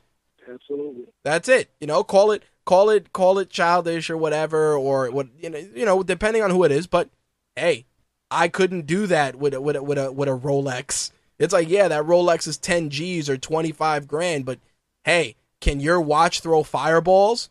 Nope. Can your watch have Baymax kicking a soccer ball while the time is being told? Nope. Get back to me. Get back to I me when it does. Gets that that My Take Radio is a big kid show. Of course, dude. Dude, I'm, I'm on I'm on Facebook right now. I took a picture with Baymax today. I know, I saw it, and and it and it put a huge smile on my face because you know that's how shit is. But um, again, let me not let me not belabor that and and go into the other news. So Bethesda announced that they are releasing a prequel to Wolfenstein: The New Order, the brand new game. Uh, Wolfenstein: The Old Blood hits PS4, Xbox One, and PC on May 5th, and it will be available as a retail and a digital download. This will allow you to once again reprise the role, uh, rep- reprise the iconic role of B.J. Blazkowicz, who many of us know from previous Wolfenstein games. Um, I think that Wolfenstein, you know, The New Order was surprisingly enjoyable and for them to kind of go back go back and dip into you know the retro and bring BJ Blazkowicz into the fold is is always cool. You know, I I, I love all the old school Wolfenstein games, so I think it's just going to be a, a real fun game. The real question is going to be: is it going to be a full retail release with a sixty dollar price tag, or is it going to be something that's lower cost? Either way. Um, it drops May 5th, and uh, once we get some more news, we will definitely make sure to give you guys updates on that. Did you play Wolfenstein at all? The new one? I I haven't. I I mean I would I would definitely try it, but I, I've never played it. The other uh the other announcement with regards to DLC came from 2K Games. Uh, we shared it on RageWorks.net. It is the brand new NXT Arrival DLC pack, uh, which came out this week. It's uh, six ninety nine. If you have the season pass, I believe it's included with the season pass. You get JBL, Adam Rose, The Ascension, Konnor and Viktor, and Emma as part of that DLC pack. Uh, for those of you that have the season pass, you know what the deal is. If you don't have the season pass and want to pick that up, it is going to cost you six ninety nine. The other bit of DLC news is definitely going to make a lot of Xbox 360 and Xbox One uh, Titanfall owners very happy, but the DLC, the DLC or that very angry. or very angry, depending on who you are. Uh, if you are like me and got Titanfall for free, it's it's no biggie. But if you did pay the sixty dollars and you paid for the DLC, you might be a little pissed off. Anyway, they are giving the DLC away for free. So if you have an Xbox One or an Xbox 360 and still have Titanfall and were not forced to download it when you bought the system, feel free to log into your system and download the DLC pack for the whopping price of zero dollars. I think that's Microsoft being a little bit pissed that Titanfall 2 is not going to be a Microsoft exclusive. That is correct, and I'm glad you brought that up. But Titanfall 2 is going to be multi platform, and um, I knew it was coming, and the reason I say that is because you look at the Xbox One numbers for Titanfall, and while they were good, it's like anything else, dude. Greed. Titanfall was never going to move the same amount of units as Halo did. It just did it just wasn't in the cards. Not to take anything away from Titanfall because it's a fun game. It just it's a different it's catering to a different audience. You would think that it would grab the Halo community immediately, but the only thing that grabs the Halo community is more Halo. So, with that said, they decided we're going to do one better and we're going to up the ante by releasing the game multi-platform. I'm sure Microsoft wasn't happy, but you got to look at the big picture. It's an IP that's, you know, pretty enjoyable and they want to reach a brand new audience. So who can fault them for making that choice? Nobody, especially if they didn't make the numbers they wanted to. This is true. On on, on the flip side, you know, with regards to to that and and Titanfall 2 being released, another and highly anticipated sequel that many of us thought we'd get our hands on this year has been delayed. That is Uncharted 4 A Thief's End. It has now been pushed to spring 2016 instead of the original window of later this year. Personally, I have no problem with this because when you're doing a game of that magnitude, which I am sure is going to push the PS4 to to areas that it has the system hasn't been pushed before, I'd rather they take their time and do it right than put out a game that is half-assed. Yes, we, we don't need a repeat of, of Second Son. We don't need a repeat of Second Son. We don't even need a repeat of Assassin's Creed Unity, which is a great example of that.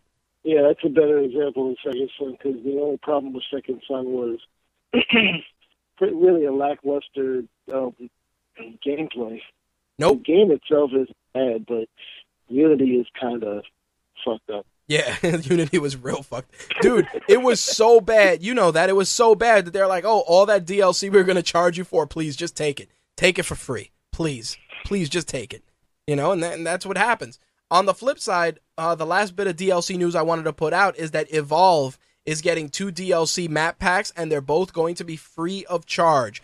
The Broken Hill Mine and the Broken Hill Foundry are available on Xbox One on March 31st and will be available on PS4 and PC on April 30th. Both uh, maps are available for hunt, nest, and rescue modes, though, you know, and through skirmish, custom matches, and evacuation campaigns as well. So, uh, big week for DLC news. I gotta give a shout out to any of our listeners in China to let them know that PlayStation 4 and PlayStation Vita will finally be released in China on March 20th. The, uh, Sony confirmed this via Bloomberg. Uh, the systems are going to cost, uh, the PlayStation 4 is going to be uh, 2,899 yuan, which comes out to roughly $463 versus 399 here in the States. While the PlayStation Vita is going to be 1,299 yuan, which comes out to roughly $207. Uh, the PlayStation 4 controllers in China will run about 60 bucks. The system originally was supposed to debut in China January 11th, but you know, a little over a year after its release, but the launch was delayed because of prolonged negotiations with the Chinese government. I just want to tell you guys that those of you that complain about all the quote unquote freedoms that America, you know, doesn't doesn't provide or doesn't deliver on or whatever the case may be, realize that an entire government did not let a demographic of gamers enjoy a new system because they wanted to make sure it did not potentially affect any of their quote unquote government or propaganda. Crazy shit, right? Dude, I would fucking Hulk smash Tiananmen Square. But but you see how but this is the kind of stuff we talk about. Like, you know, we we, we, we have fun here and we talk about all the different things relating to gaming, good, bad, and otherwise. But there are cultures and, and gamers out there that can't even enjoy the benefits of a console without, you know, government approval. So again, you know, before you jump on uh, on your soapbox to complain about free DLC that's not delivering the goods three days after its release, I'm fucking with you, Dark Helmet. Um, realize that there is an entire country that can't enjoy what you're enjoying now because their government wants to make sure that it's okay for them to do so. That's some bullshit. Who are you telling? But you know, that's why I said, and we have listeners in China, and I have the I have the uh, the numbers to back that up. So I, I don't understand how they can figure out what I'm saying, but hey, more power to them. In any event, um, you guys that are chomping at the bit for a PlayStation 4, your prayers will be answered on March 20th. Anything else you wanted to add to that? No, there, was something I want to say, but I, I, for, I forgot. So well, the, let it go. well, the last bit of gaming news to wrap things up involves a brand new trailer for Mortal Kombat X, which was released today. That will be on RageWorks later on this evening. Which um, announced the return of two fan favorite characters, that being Johnny Cage and his ex-wife Sonya Blade, who, by the way, their daughter Cassie Cage is playable in Mortal Kombat X. So you have the entire Cage family at your disposal. The family that slays together plays together. Simple as that. Of course, Hopefully they die together. huh? Hopefully in Mortal Kombat 10 they will die together. Not a Johnny Cage fan, huh? Eh, I gotta in the admit, first one, yeah, they, he, he, he just got tired. I gotta admit though, so. Dude, the fatality that they showed for him, he is sticking his hands through someone's back, ripping them in half, and through the hole that's being ripped out, it ha- he puts his face near it and goes, "Here's Johnny."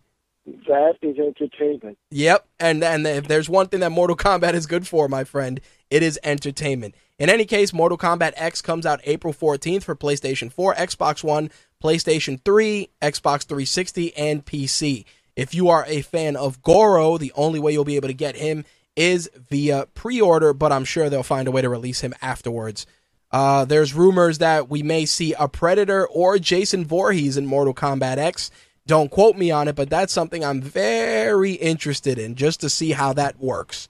Only the Predator would make sense. I wouldn't even bother with Jason. Well, they put Freddy in the last one, so I can see why they're doing that. But I- I'll be honest, and I've said this on a on a on a numerous occasions. Why don't they just make a game with all those killers in the game? Too many licenses. You know, because it's like you got Freddy, you got Jason. Like think about it: Freddy, Jason, Michael Myers, uh, Pinhead. Um, who else can we use? Xenomorph. Yeah, Xenomorph. Maybe the guy from I Know What You Did Last Summer. Uh, you know, it just uh, Ghostface, of course, from Scream. Put him in there. Do like a, a, a decent, you know, fighting, um, fighting control scheme. Maybe throw some interesting fatalities in there. Maybe add some bonus content. Maybe throw in uh like Rick from Splatterhouse if you want to throw in like bonus characters and have a little fun with that. Because not for nothing, I would actually play a, a fighting game with those characters. Maybe like you said, throw the the xenomorph in there or the predator or you know maybe You the gotta throw in critters. a killer clown. The what? You gotta throw in one of the killer clowns from outer space. Yeah, the killer clowns from outer space. That's a good one. Uh, maybe the critters. You know that form. They, they, they all form like one giant critter, like they did in that one movie with the big critter ball. Like that would be a cool fatality. They all just form a critter ball and roll over the opponent, and like there's a skeleton left. Maybe you could pick. You could play as one of the bounty hunters, the guy whose face changes, make him play like Shang Tsung, transforming into all the other characters, like stuff like that. You know, because it's like if you're using Freddy in one, Jason maybe in the other, or the Predator, you might as well just go all in at this point. You know. There's also a rumor that you know that it might that Spawn may make an appearance. Don't quote me on that. I mean, you know, there's there's been rumors and speculation, and a couple of of media outlets have reported that. But again, unless it comes from straight from the devs, I'm taking a wait and see approach. Yeah, I mean, Spawn hasn't been seen in a game since freaking Soul Calibur 3, I think. Right. But you know, but I think I think that those guys creating a game with with the killers, eh, I think I think it would it would sell, man. I think just because if you use that same engine, you know, you throw those characters in there, maybe you throw in one or two Mortal Kombat guys, you know, obviously for shits and giggles. I think it would work, man. I think people would play that shit. Of course they would. And you could have variants just like you did with, you know, all the different Sub Zeros and all the different ninjas. Like you could have regular Jason, Jason X, Potato Sackhead Jason. You know, you could have regular Freddy Krueger, new movie Freddy Krueger. You could have Freddy Krueger that looks like the like in that one game in that one movie where he turned into a video game character or the one that turned into a superhero. You could have regular old school Michael Myers, modern Michael Myers. Hey, if you got Leatherface. Leatherface would be awesome too. Totally forgot Leatherface. Shame on me because I've watched enough enough uh, Texas Chainsaw Massacre films. And same thing, you could do old school Leatherface or uh, new new school Leatherface. You could use uh, the Creeper from Jeepers Creepers would be a good one. And like the final boss will be like the monster from Relic. Jesus Christ. or or or Leviathan from Hellraiser 2. Dude, imagine that. Imagine playing as Pinhead and the fatality is that the puzzle box opens up and all the hooks come out and pull the pull your opponent in, in, into a million pieces. Tell me Well, that shit wouldn't sell. As I say all the time, we, we come up with a bunch of ideas that pe- people just don't bother to steal from us. Hey, I'm gonna I'm gonna see if I get the dev team for, for Mortal Kombat X on the show, and I'm gonna tell them like, listen, you guys should do this shit, and I want credit. there you have it. Um, other than that, that is uh, all the gaming news for the week. Is there anything else you wanted to add? Yeah, um, for the Dying Light fans, if you haven't seen the post that we put up on on uh, RageWorks earlier today, uh, first of all, shame on you. Yep. Second of all, um, they the the Techland the, the developers of um, Dying Light Techland City, they basically are saying thank you for making the game a hit, and they're going to continue to add you know content past uh, next month. Well, I said next month, I'm guessing, but probably next month's Bozak Horde DLC, which would be the last thing included in the season pass, and they're saying that they're going to be continuing to, you know, tweak the the gameplay and the graphics and add new content, and supposedly it's all going to be free.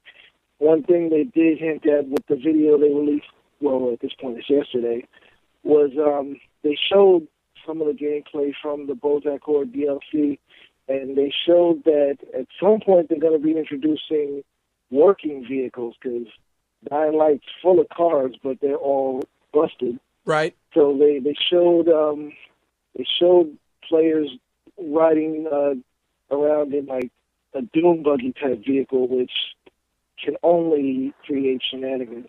I'm sure. And with the new weapons that that have come out, with the you know the um between the Ultimate Survival DLC that came out on Tuesday and the system update which implemented hard mode, I mean there I think are at least twenty new weapons that you know between the free update and the paid update that you would get, and it's just they, they really are going out of their way to make the game not just more fun to play, but to make it replayable and to Right. keep people playing it. and and that's all that matters. Again, those are devs doing right by their consumers, and definitely props to Techland for that. As always, make sure to check out that post from our very own Slick on RageWorks.net. Anything else? Yeah, I'm good, man. All right. As always, you can follow Slick on Twitter at RW underscore Slick. And as always, you can find him on our Facebook fan page as well and interact with him there or leave a comment in one of his posts. I'm sure he will be happy to hear from you. Slick, thank you for the assist. As always, much appreciated. No problem, man. All right, brother. Peace. Peace. All right, so that is uh, going to wrap up the gaming segment for this week. We are going to switch gears now and jump into the entertainment news of the week because there are definitely quite a few things I want to talk about. So let's get that ball rolling.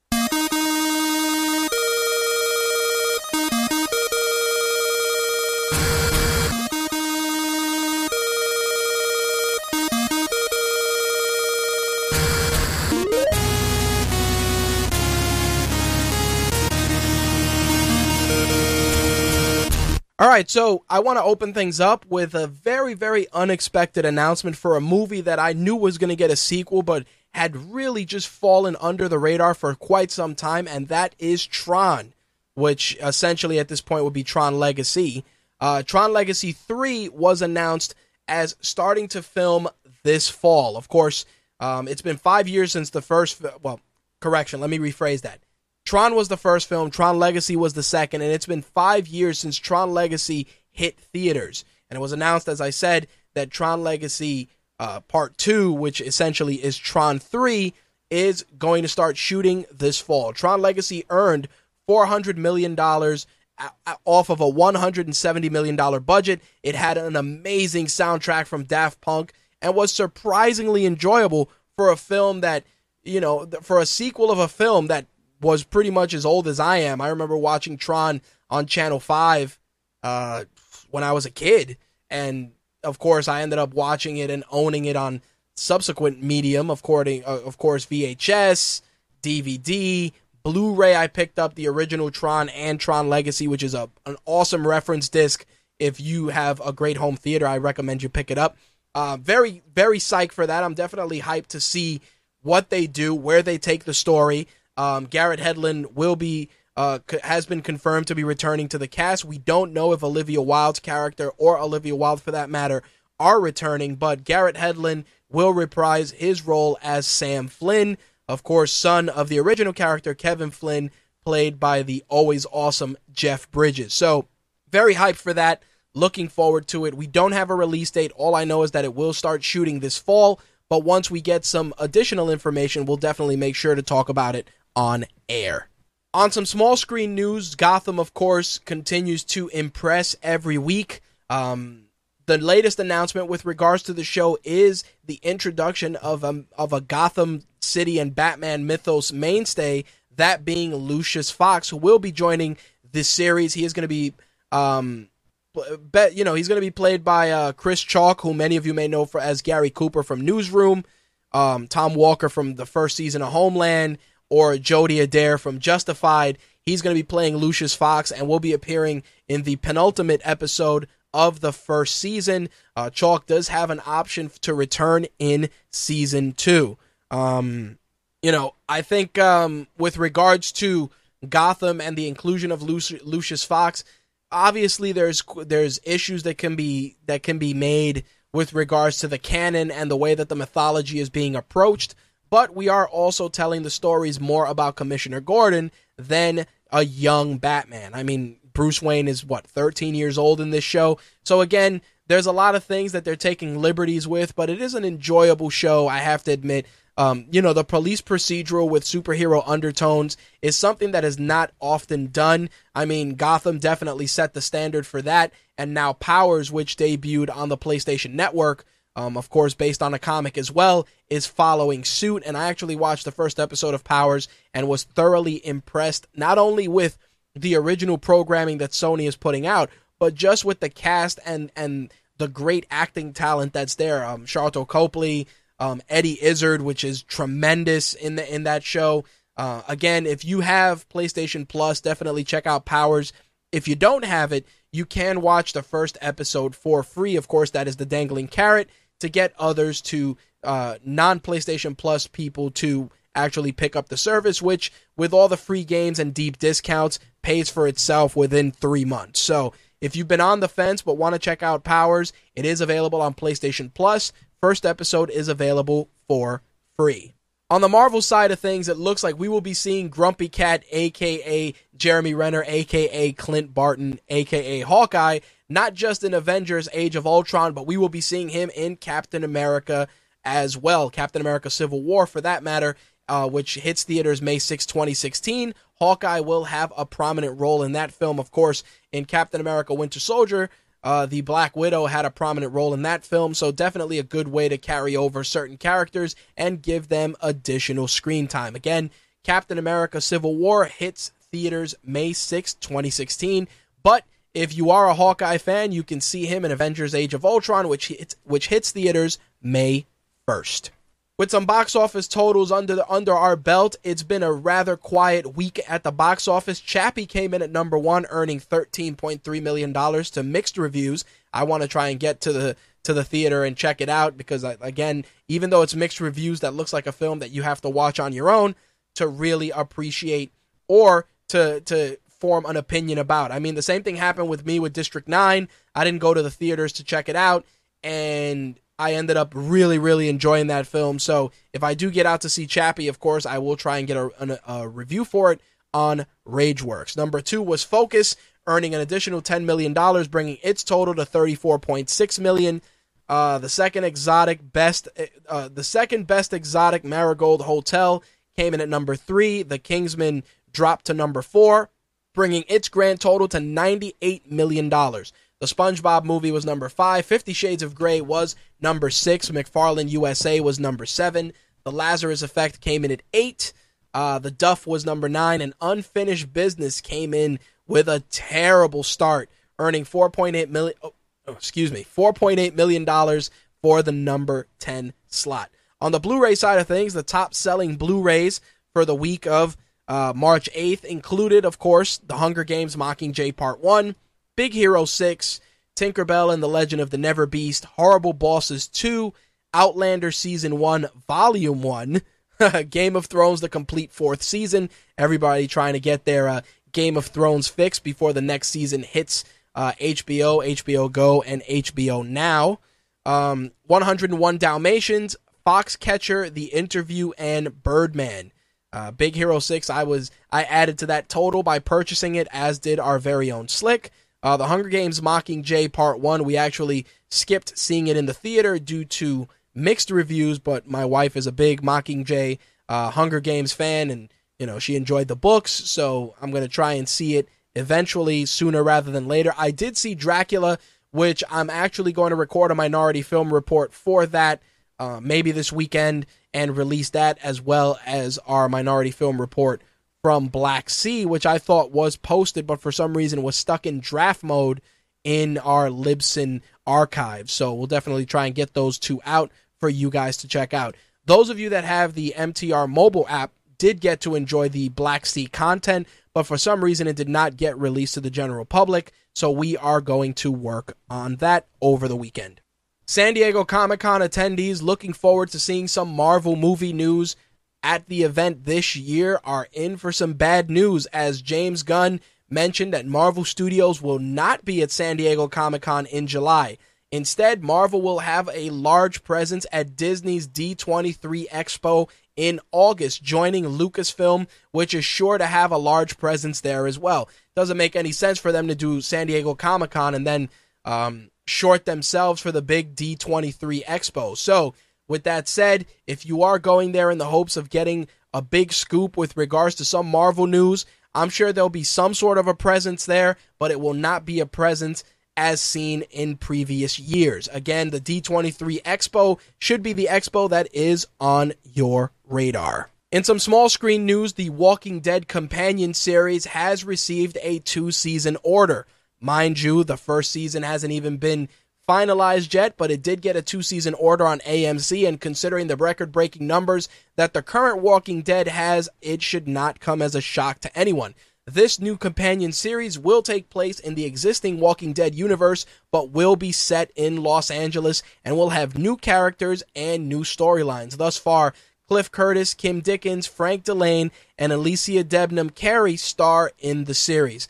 Um, again, I'm, I'm I'm interested in seeing how that pans out.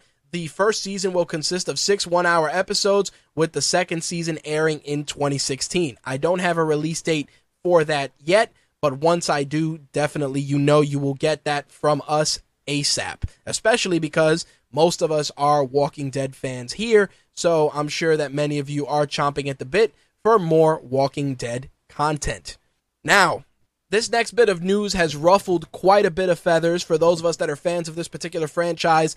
It is um, particularly interesting to see how it unfolds, and that is the Ghostbusters franchise, which, as many of us know, and as we reported on a previous episode, we are getting a female led Ghostbusters film. But Deadline is reporting that Joe and Anthony Russo, who did Captain America and the Winter Soldier, are in talks to direct a separate film with Channing Tatum producing and likely starring in the film. This new film will be based on an idea that Channing Tatum is developing with Dan Aykroyd.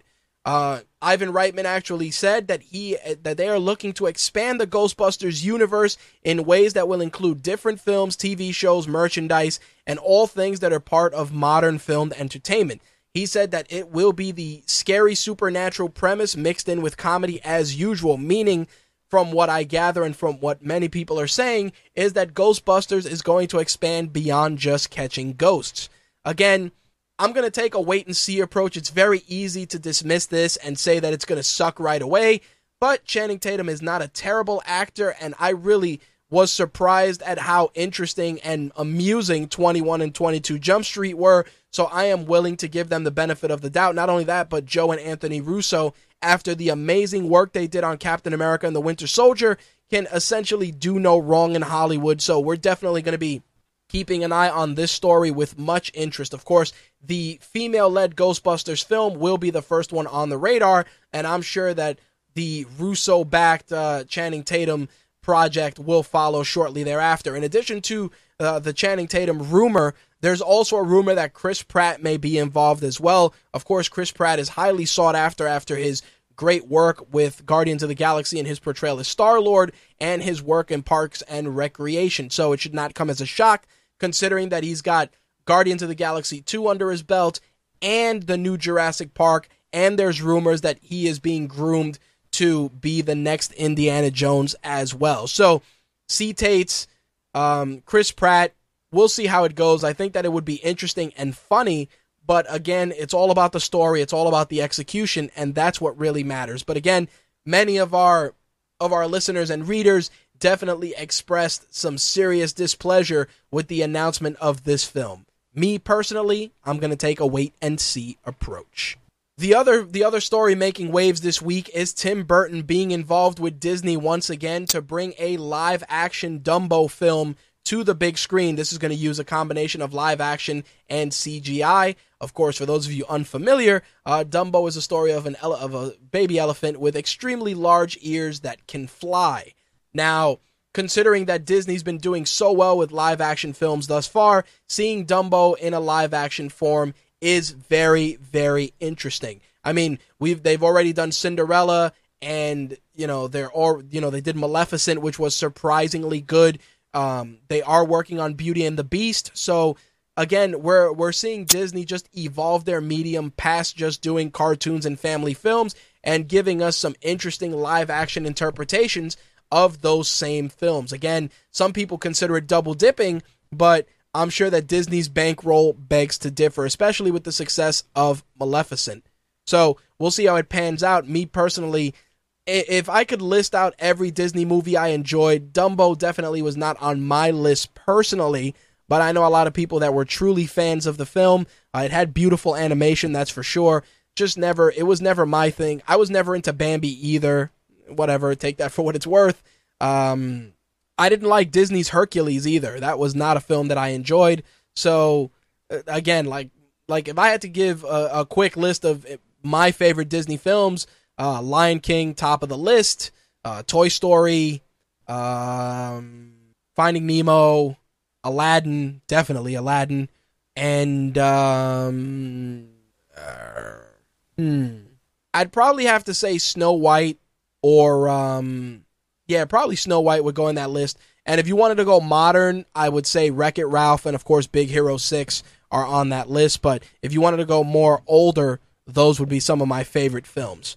The other bit of small screen news I wanted to share is for those of you that watch Sleepy Hollow on Fox, of course, the second season just wrapped up, and it appears that the third season, while it may happen, is in jeopardy because Mark Goffman, who was the showrunner for the series, is gone. Uh, they're currently looking for a replacement. Of course, Goffman was the first, the, the showrunner for the first two seasons, which had great chemistry and great storytelling in the first season. The second season definitely felt a bit more disjointed. Plus, uh, focusing the story on Katrina, who is a character that many viewers did not like, uh, did not do the show any favors. As of right now, as I said, there is no replacement, but there is one in the works. As for the future of Sleepy Hollow, all signs point to a third season, but we don't know if it's going to be a shortened season and if it's going to be, uh, or if it's just going to be the end of the series as a whole. Me personally, I enjoyed the series. I found I found it to be interesting and have some really, really great moments. Plus, the chemistry between uh, Detective Abby Mills and Ichabod Crane was very, very good, especially as the series progressed. But the stories definitely started taking a turn towards the more academic and formulaic, which is unfortunate because, like I said, it was definitely a show that got my attention. Um, a lot of people compare it to Supernatural, but Supernatural is in its own lane. I could never compare a show to that. I'm not a Supernatural viewer.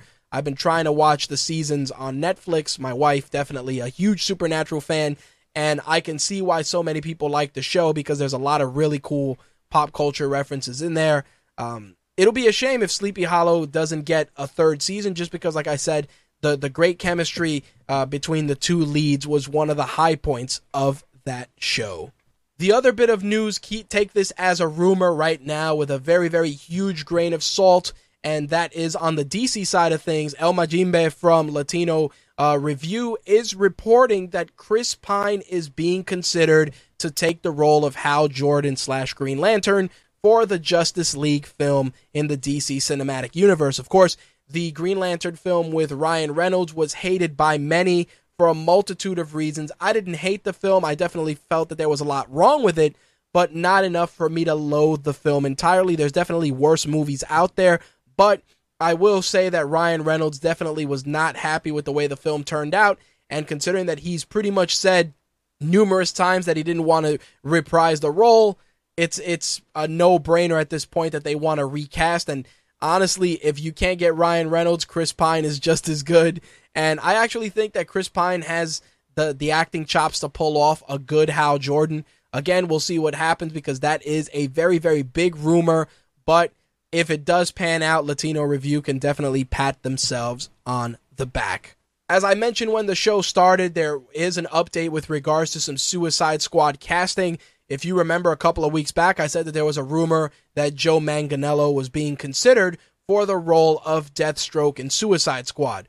Of course, Manu Benet or Manu Bennett, depending on how you pronounce his name, it plays Deathstroke currently on the Arrow TV series, but all signs are pointing towards Joe Manganiello doing the big screen interpretation. Of course, as of right now, his the, the, his role this role is his to lose only because the other actor being considered is Jason Clarke.